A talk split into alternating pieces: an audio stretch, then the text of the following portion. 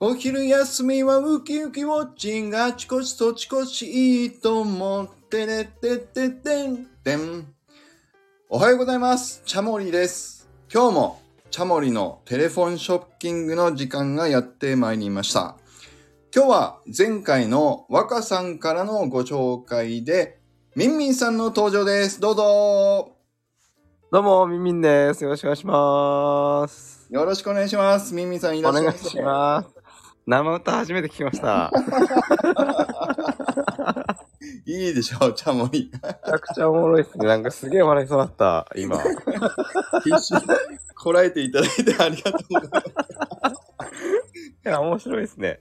よろしくお願いします。こちらこそ、改めまして。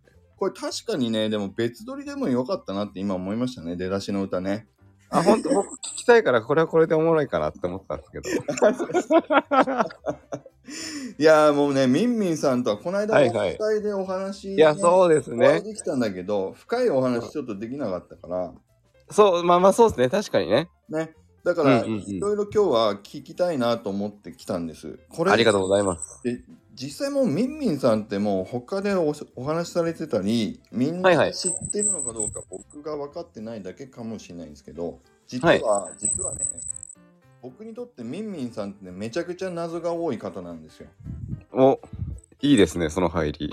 でしょはいはだいか はいらはちょいっ。と今日はチャモリとしてみんみんさんの謎をちょっとね、はいい、ろいろ紐解いていければなと思うのでありがとうございます。はい。大体2 3 0分ぐらいになると思うんですけどよろしくお願いします。お願いいたします。でまずみんみんさんってもはいともとどんな経歴の方なのかなっていうのをちょっとね知りたくてはいはいはいはい。もともとどんなことをされてた方なんですかえーっと、ファッション、あのーファッション系の発信を 主にしてたんですよ。はいはいあの、リアルのファッションね。はいで、ずーっと、 あのーはなんだろう、ブログとかもやってた時期があって、はいで、テキストと、あとラジオも、えーっとね、2年前ぐらいに初めてやって、はいで、まあ、その積み重ねで今900回ぐらい行ってるんですけど、そうそうそうなんですよ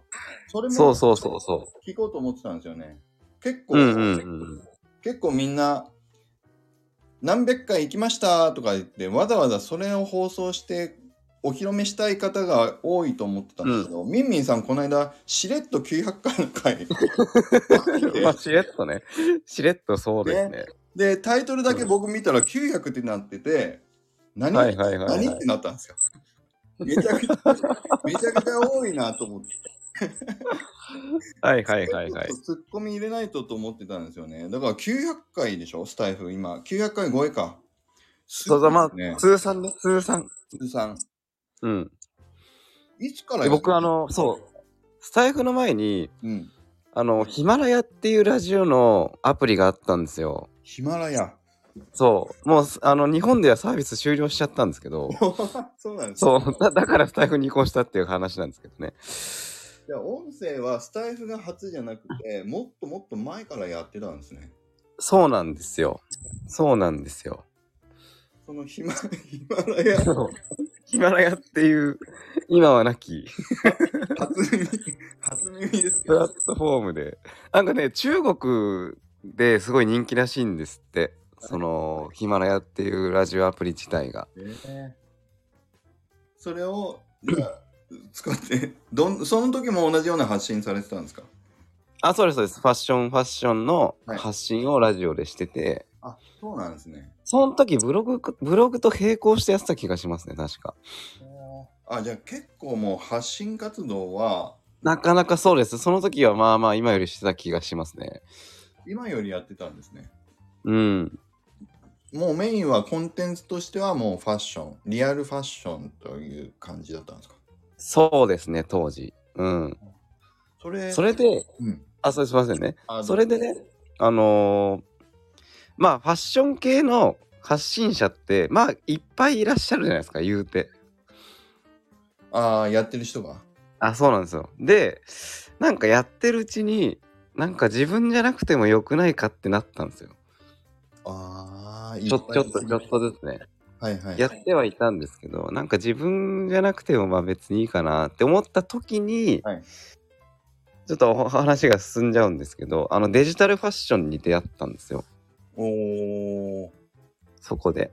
で、まあデジタルファッションって何かっていうと、はいその今で言うとメタバースのアバターに着せるお洋服とか、はいはい。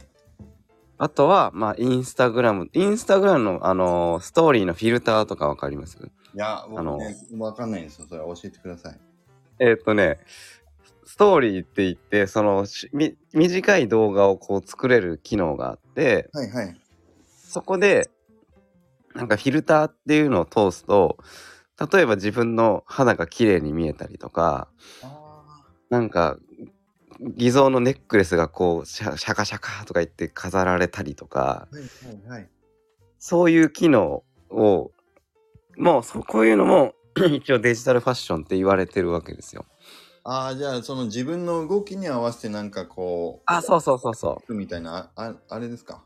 それそれそれです。はいはいはい。そそういうファッションも今あるんだなっていうのをなんか自分がこうモヤモヤしてる時に知ったわけですよ。はいはい。でその時と同時に NFT とかそういう話もまあちらちらと勉強はしていたのでそうであ、どうぞ。どうぞどうぞいいですよ。いや、そのね、話も聞きたかったんですけど、それってだからいつぐらいの話ですかえーっとね2021年えっと2年前ぐらい多分ああ、だからやっぱ早いですもんね、耳ですね。 NFT 初めて買ったのもそのぐらいなのでそうなんですか。そうそうそうそうそうだからだいぶ早かったですよね、多分ミンミンさん。多分早い方だったと思います日本国内では。ですよね。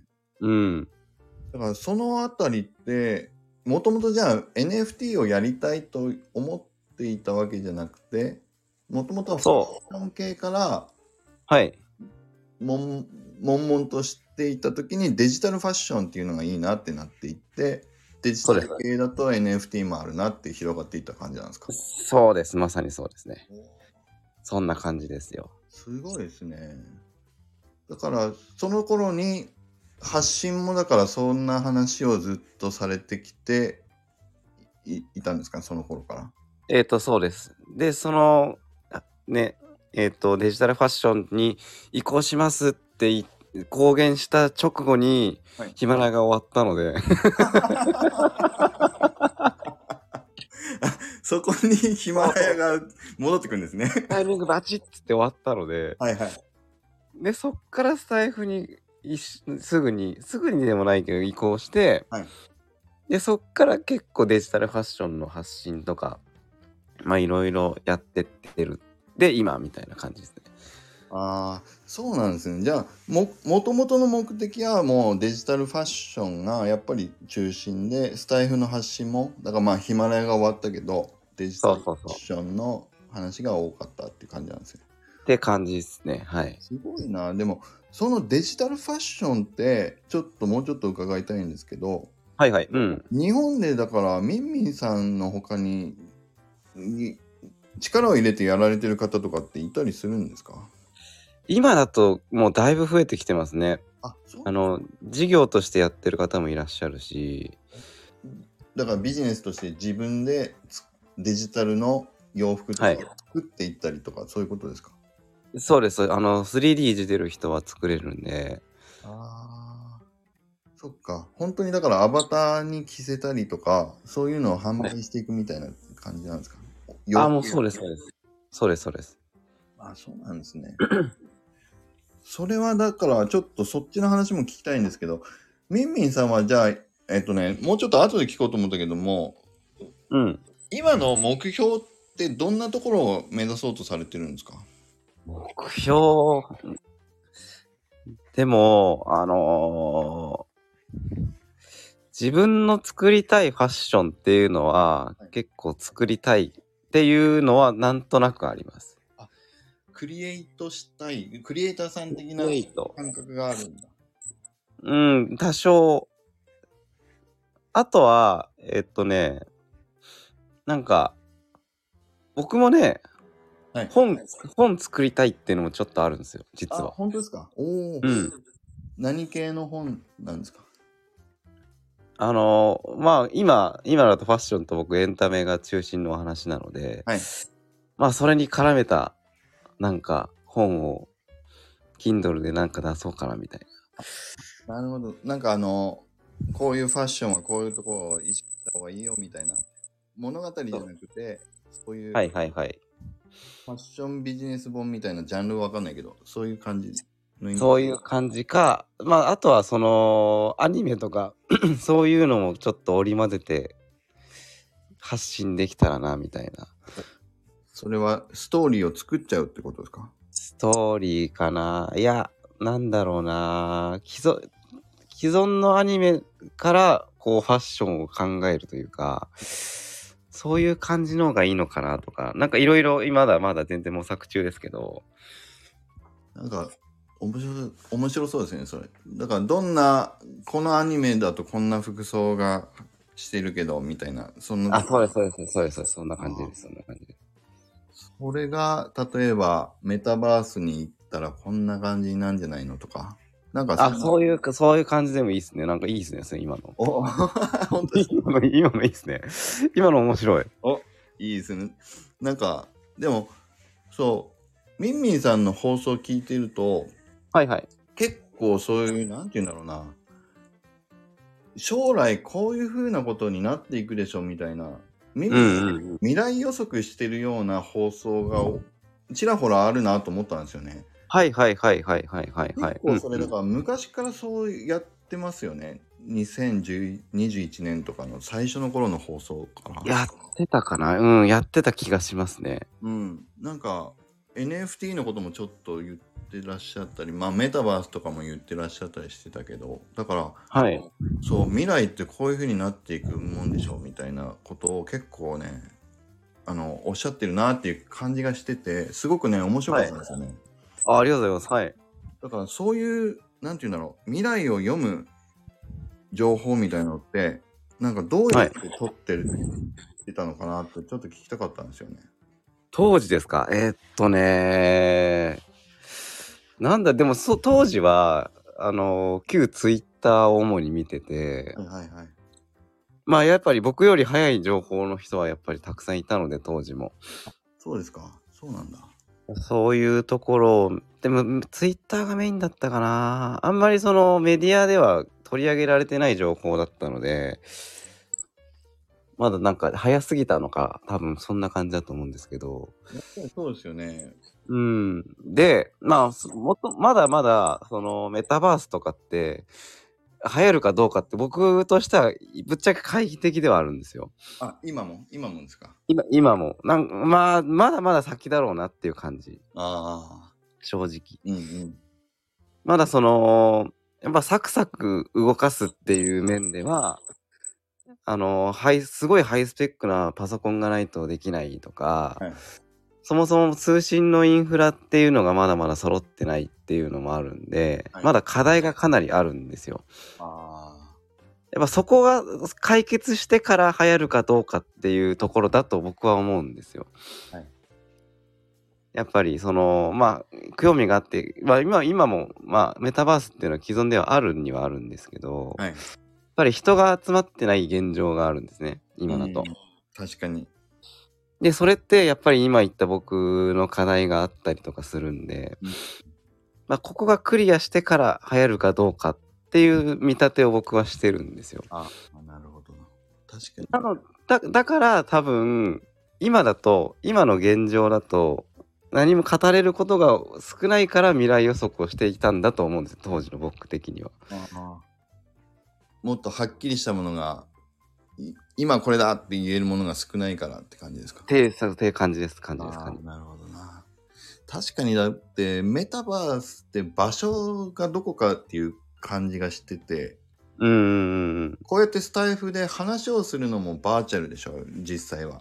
まあそうですね。例えば、ね、いわばそうですね。うん。でそれが自分のアバターでアバターが服を着た別世界でやるのかこうやって直で目の前にはいないけど音声でコミュニケーション取ったりはい。ディスコードでテキストでやったりっていうのはなんか目的はあんまり今の状況だと変わらない気がしててはいはいはいはい。そうですよね。ね、ただミンミンさんが今言ったようにもっと全然違うツールができて没入感みたいな確かミンミンさんよく言ってるけどはいはいはい。うんうんうん。全然違う世界に自分が入った気分を味わえるっていうところまでもし進化したら確かに、ね、メタバースみたいなのは別空間に行くみたいなのは楽しいかもしれないですけどそうですね。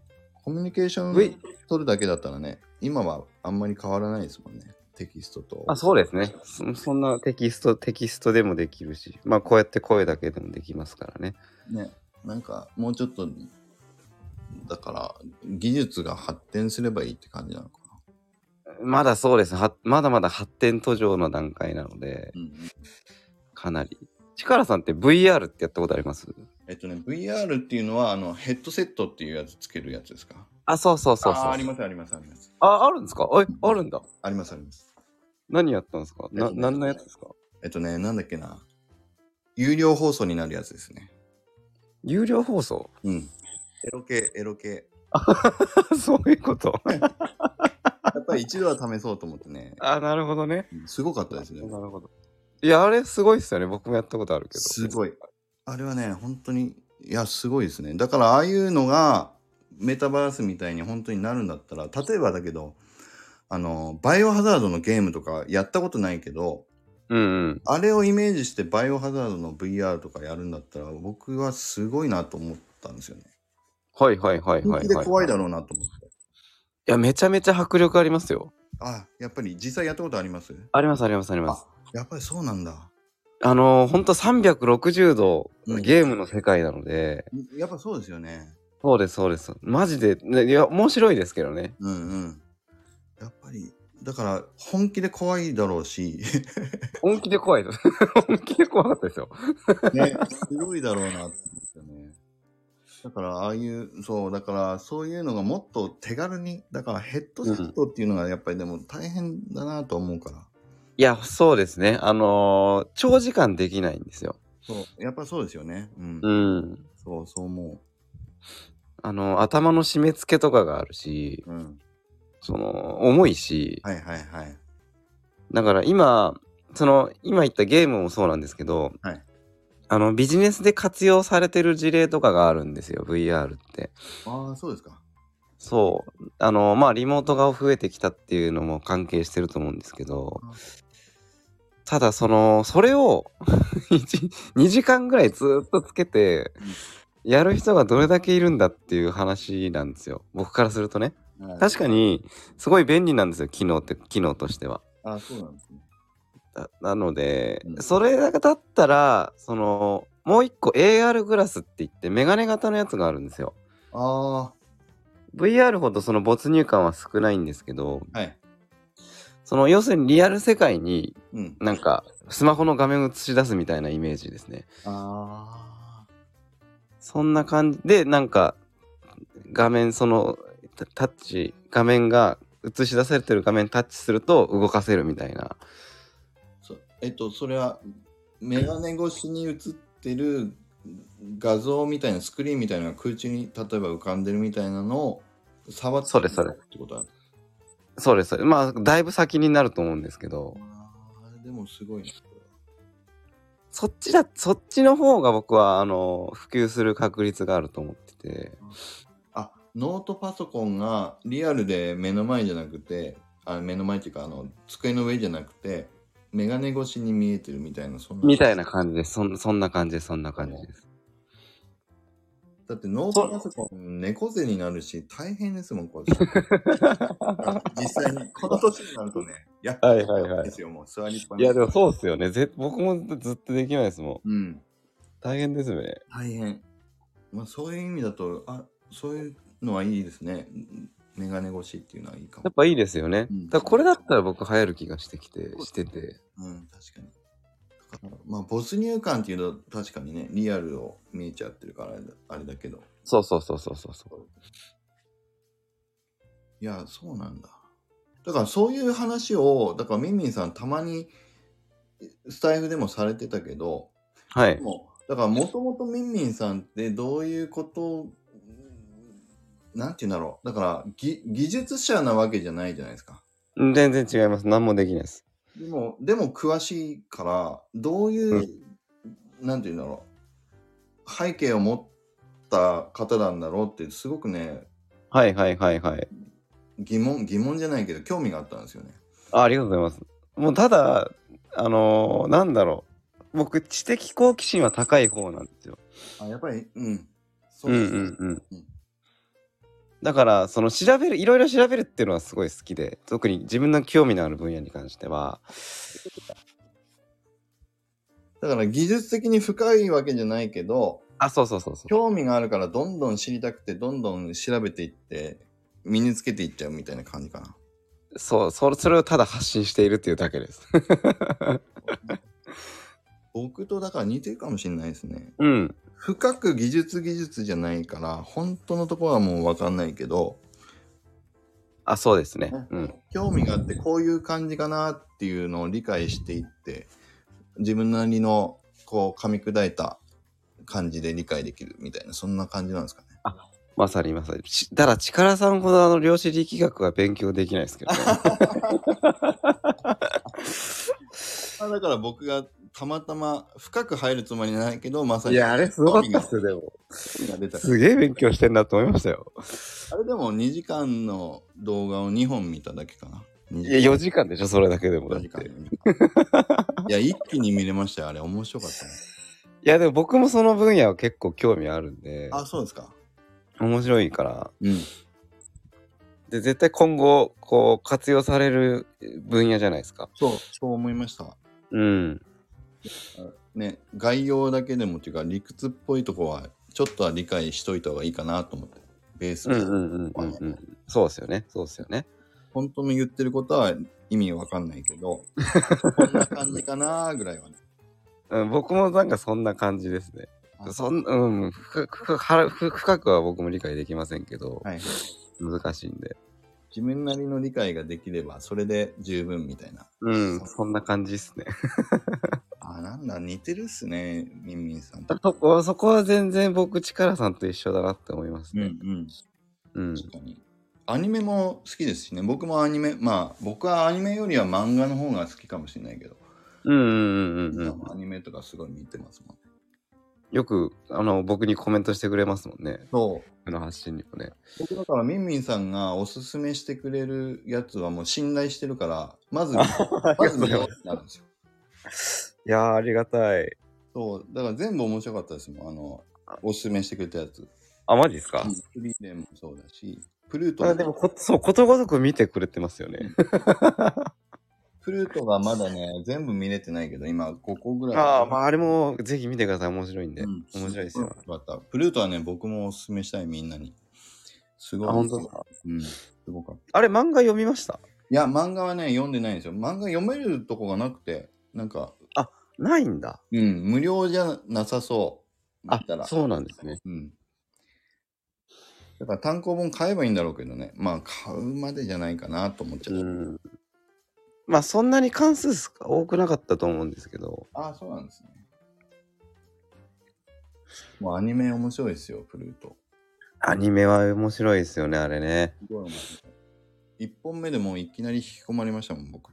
面白かったですね。えー、1話目から。なんか不思議な感覚になりましたよ。なんか。うん、うん、うん、うん。やっぱり、。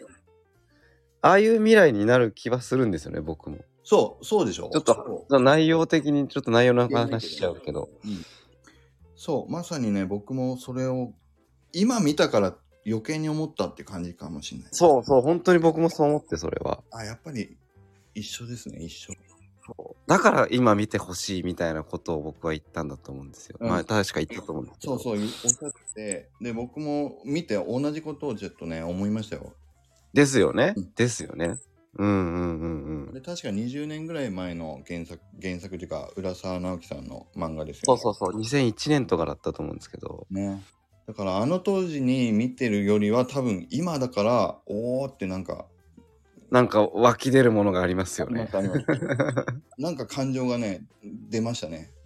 出ますよね。言語化でうんきない感情っていうか、なんか出ました。すごか った。であれは見た方がいいですよね。あれはね。あそうみみんなにおすすめしたいですねみ見てほしい、もうそう。そうなんですよ。あ、で、今日はそうか。でもアニメの話よりもいろんな質問僕ね、用意してき た。えっとね、はいはいはい。なんでだしかょう。ら、みんみんさん、もともともっと前はドラマーもやってたって聞いて、そんなそうなん話ですもあんまりスタイフでおっしゃってないでしょドラマーあんまりうんちょろちょろっとまあも元ドラマーなんですけど音楽やっててみたいなくらいしか言ってないですね。これ、あんまりあれ、言えない話はあれですけど、ドラマーの話もし触れていいんだったら、ちょっとね、みんみんさんの、あの、アピールのためにも、ドラマーの頃の話もちょっとししてみてもいいんじゃないかと思って。いいんですか？いいんですか？今変な振りにしちゃったからいやぜひちょっとね聞きたいんですよでもどん大丈夫なでどんな活動を実際されてたとかだから自分でこううん。自分たちの楽曲も出したりそういうとこまでやってたのかとかなんかどんな活動だったんですかそのドラマの時あのーまあ自分のバンドも持ってたし、はいはいでドラマー個人としてもいろいろ他のミュージシャンのはいライブのバック演奏とかそんなこともやってるんだやってましたよ。あとあのーレコーディングでドラムだけ入れたりとか、はいそういう個人としてのドラマーとしての活動も並行してやってたって感じですね。えすごいじゃないですかマジマジのやつじゃないですかじゃああ結構マジなやつです。 だからプロプロってことでしょだからそうやって仕事まあまあそうですねお金はいただいてましたね。えすごいじゃないですか。それもっと言った方が、 言った方がいいんじゃないですか。ミンミンさん、だって最近餃子の、宇都宮餃子の人からセミの鳴き声って言われてるじゃないですか。いやそうですよ。 ひどいありさまですよ。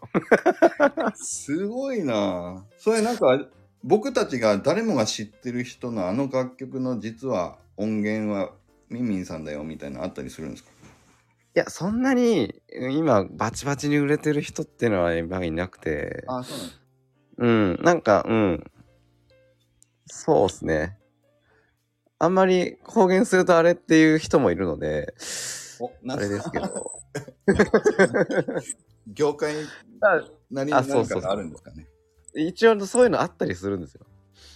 えこれやってるって言わないでくださいとか、あーあ、だからそっ結か。構あ結構あったりするんですよ、そういうのが。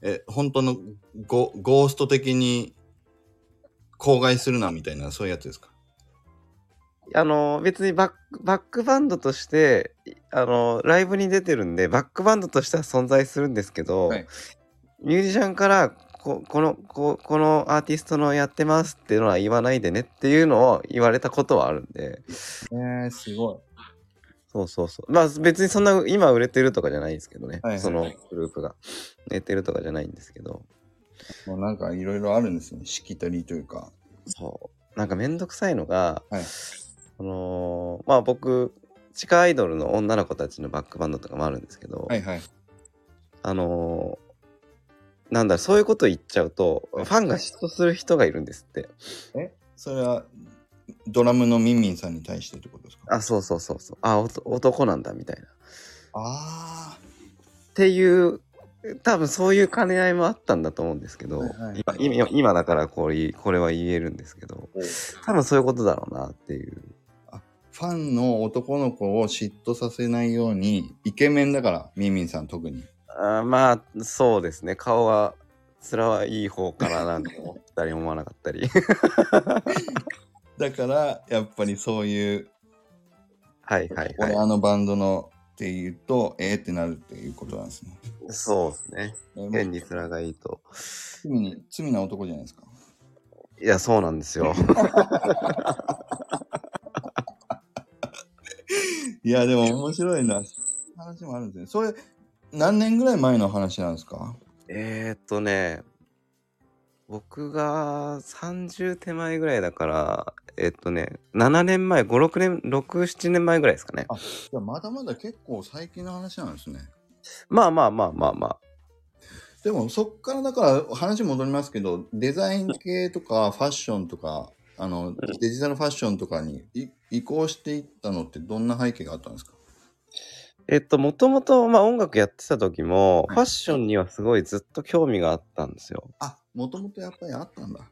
そうそうそうそう。で、ずっとファッション系で、音楽よりファッションだなって僕の気持ちが移行したのが30僕が2ぐらいの時なんでまあ4年ぐらい前そういうことなんですね。そっか。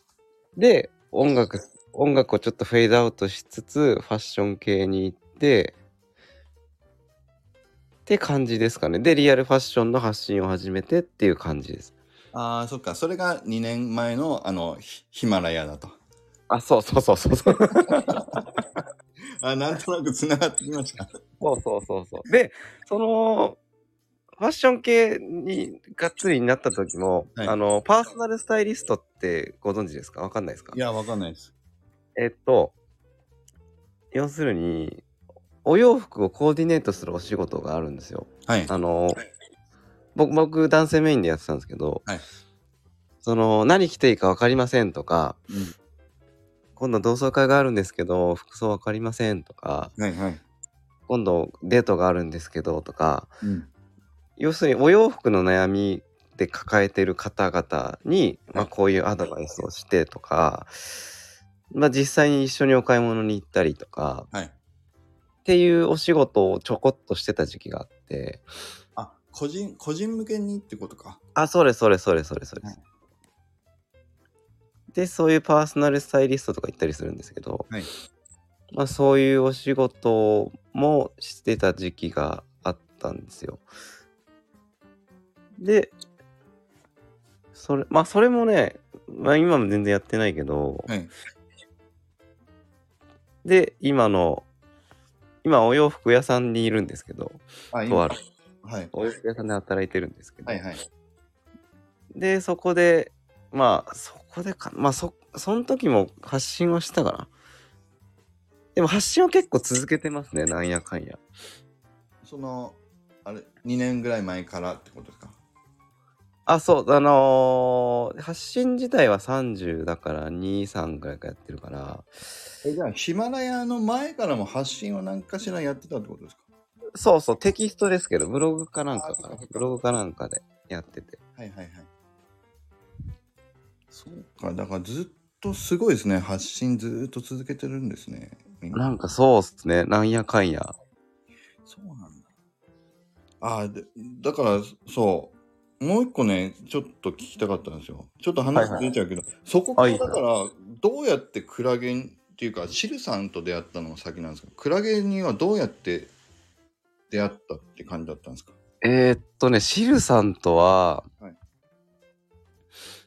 なんだ、あのー西野さんのうんエンタメ研究所の、はいあの、鍵やかのツイッターがあるの分かりますあああ、わかりますわかります。うん。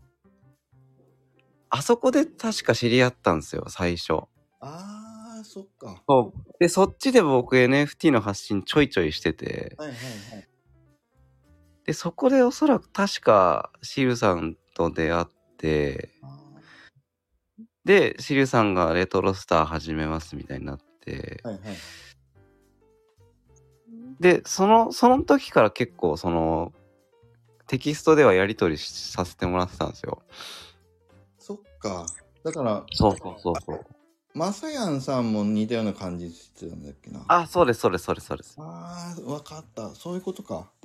そうであのディスコード立ち上げますの時にはい。一回なんだっけスペースかなんかやったのかなツイッターのあのシルさんとマサヤンさんと3人でや3人でやった気がするあ、メンディーさんもあそうあ、じゃあ立ち上げメンバーみたいな感じなんですかね。あそうですよえ一応立ち上げメンバーですよ僕知らなかった。これ、これ一番のニュー ス。いいし一番のニュースよ、今あそうあ本当ですか日。知らなかった。みんな、え、みんな知ってるんですか、これ。いやみんな知ってんのかなわかんないけどえー、これ僕すっげえ驚いた、今。立ち上げメンバーです一応立ち上げの時はいましたよそうなんですね。そうそうそうそう今でもボーイっぽくないじゃないですか。あそんなにあの結構すぐ消えちゃったんで パッとでまた戻出戻りみたいな感じです今あそういうことが、だからだ。そうそうですそうですいや、すごい。そうだったんですか。立ち上げメンバー。一応ね知一ら応なかった。そっか。一応一応そうそうそうそういや実は実はだってこの間この間シルさんがなんかミンミンさんが会いに来てくれたってリアルでっていう話をされててそうそうそう。長で、長野にね、はいはいはいはい。ミンミンさんってなんで急にシルさんに会いに行ったんだろうって僕の中ではちょっとねまあそうっすよ誰だよこいつって感じっすよね。 そうもともと知ってたんですよシールさんそういうことか口説きに行ったんかなとかいろいろ悶々とさ今やっと分かりました立ち上げメンバーでもともといきなり行かないから まあいきなり行ったんですけどいやでも行動力抜群の人なんかすげえなと思ったんだいけどやいやいや今の話たまたまなんかそう連休を取れてその、はいはい7月の初めとかだったかな今月ああ今年のそうそうそうそうだからそのぐらいに知り合ったのにいきなり会いに行ったのかなって僕の中ではね勝手に思っちゃってたのよあそうそういうことっすよね、うんそういうことっすよねすごいそっか立ち上げだからもう1年前ぐらいですかかーですかねうんうんもうちょっと前かなそのぐらいですもんね1年ぐらいじゃないですか1年ちょっと前ぐらい1年ちょっとぐらいかえー、それ知らなかったそうなんだいやいろいろ謎が今日解けましたね あよかったよかったいやみんみんさん謎だもんだってすごくまあ、あんまりそうですよね。その辺は話してないですもんね。そう。スタイフでもだってあんまりその、えっと、うん自分がどういう活動してたとか、今どういうことやろうとしてるとかっていうのはあんまり発信されないじゃないですか。そうですね。まあ、その、まだモヤモヤっとしてるので、あんまり適当なこと言えないなっていうのはあったんで。ああ、そういうことですね。そうそうそうそうそうそう。あーでもそっか、ちょっとね、そろそろいいお時間になってきたんで、もうはい36分話して、一番最長。あ本 でもちょうど今の流れだけど、もう一回だけど、まあ、曖昧にしろ、何はいとでも、い、ろんなこう、バンドマンから、プロはいやりつつ、でもファッションから、デジタルファッションからって、いろいろこう、模索しながら来てると思うんですけど、今後まあ、目指すとははっきりしてないとしても、まあ、興味がある分野とかこういうことやってみたいなみたいな今後の話で何かあれば最後にちょっと伺えればと思うんですけどどうですかえっと、まあ、僕が興味があるのが、はいまあ、ファッションと、まあ、エンタメ。はいエンタまあ、アニメとか映画とか僕見るの好きだし、はいあとは美術鑑賞とかも結構行くんですよ。そうなんですねそう。で、音楽ライブとかもまあ行ったりするんで、まあそれ、それを総称して僕はエンタメと言ってるんですけど、はいはいはいまあその2分野、ファッションとエンタメの2分野、この二軸で僕はずっと、これだけずっと興味があるんですよ、僕って。基本飽き性なんですぐ飽きちゃうんですけど、僕もそうですよ飽きちゃうすぐあ、本当ですか 飽き性 結構似てますね僕とただその2つだけはずっと僕好きなので、ああそれはすごいすごいですこれは続けられるものだなって自分の中で確信があるんで、まあこの今の、今そうやってそういう発信を今スタイフでやらせてもらってるんですけど、まあもっとなんか発信のあのメディ媒体を変えたりとか、例えばブログをや始めるとか、うんさっき言った Kindle で本出したいっていうのもあるんで、まあその、まあ作りたいっていう意欲もなくはないんですけど、はいなんかみんなに情報として届けたいっていう気持ちが強いというか、だからずっとやってるんですもんねブログもそうだし長く発信ずっとされてるんですもんね音声まあブログは最近テキストはあんまやってないですけど、はいうん。まああとは喋る、こうやってなんかしゃべ人と喋るのも好きだし、そうですよねうん。ミミンさんずっと喋ってますもんね。オフ 会。一人でずーっと喋ってま喋ってましたもんね。でそういう喋りも好きなので、はいまあこういう発信はあのメインで続けていこうかなっていう感じはずっと思ってますね。ありがとうございます。じゃあ、本当です。ずっとこういう発信、ミミンさんの発信もね、聞かせていただければとは思いますし、本当にね、はあの、僕、スタイフちょっと遡ってミミンさんの放送聞いてみたら、本当にね、面白かったですよ。2年ぐらい。ありがとうございます。 本当に面白かったね。ぜひ、これ聞いている皆さんも、ミミンさんのね、放送聞いていただけると嬉しいなと思います。じゃあお願いします。じゃあちょっとあのいいお時間になったので、はい。スタスタともちょっとご紹介いただきたいんですけど、今は回、いイミンさんは誰を紹介していただけますかえっ、と、今回はなんと、シルさんです。お、シルさん、わ話題に上がった。話題のシルさん、ちょうど僕が会いに行った。じゃあ、ちょっと、シルさん呼んでみますね。はい。じゃあ、シルさん。はーい。あ、つながりました。ありがとうございます。シルさん、じゃあ、あの、早速決まり文句をいただきたいんですけれども、次回はのい。チャモリのテレフォンショッキングに来てくれるかな、いいとも。ありがとうございます。はい、ということで、今日のはいゲストは、みんみんさんでした。あありがとうございました。どうありがとうございまも。したまた来ます。りがとうございます。よろしくお願いします。はーい。みんみんさんチャンネルでのコラボも概要欄に貼っておきますので、ぜひそちらのリンクからみんみんさんチャンネルでのコラボもお楽しみください。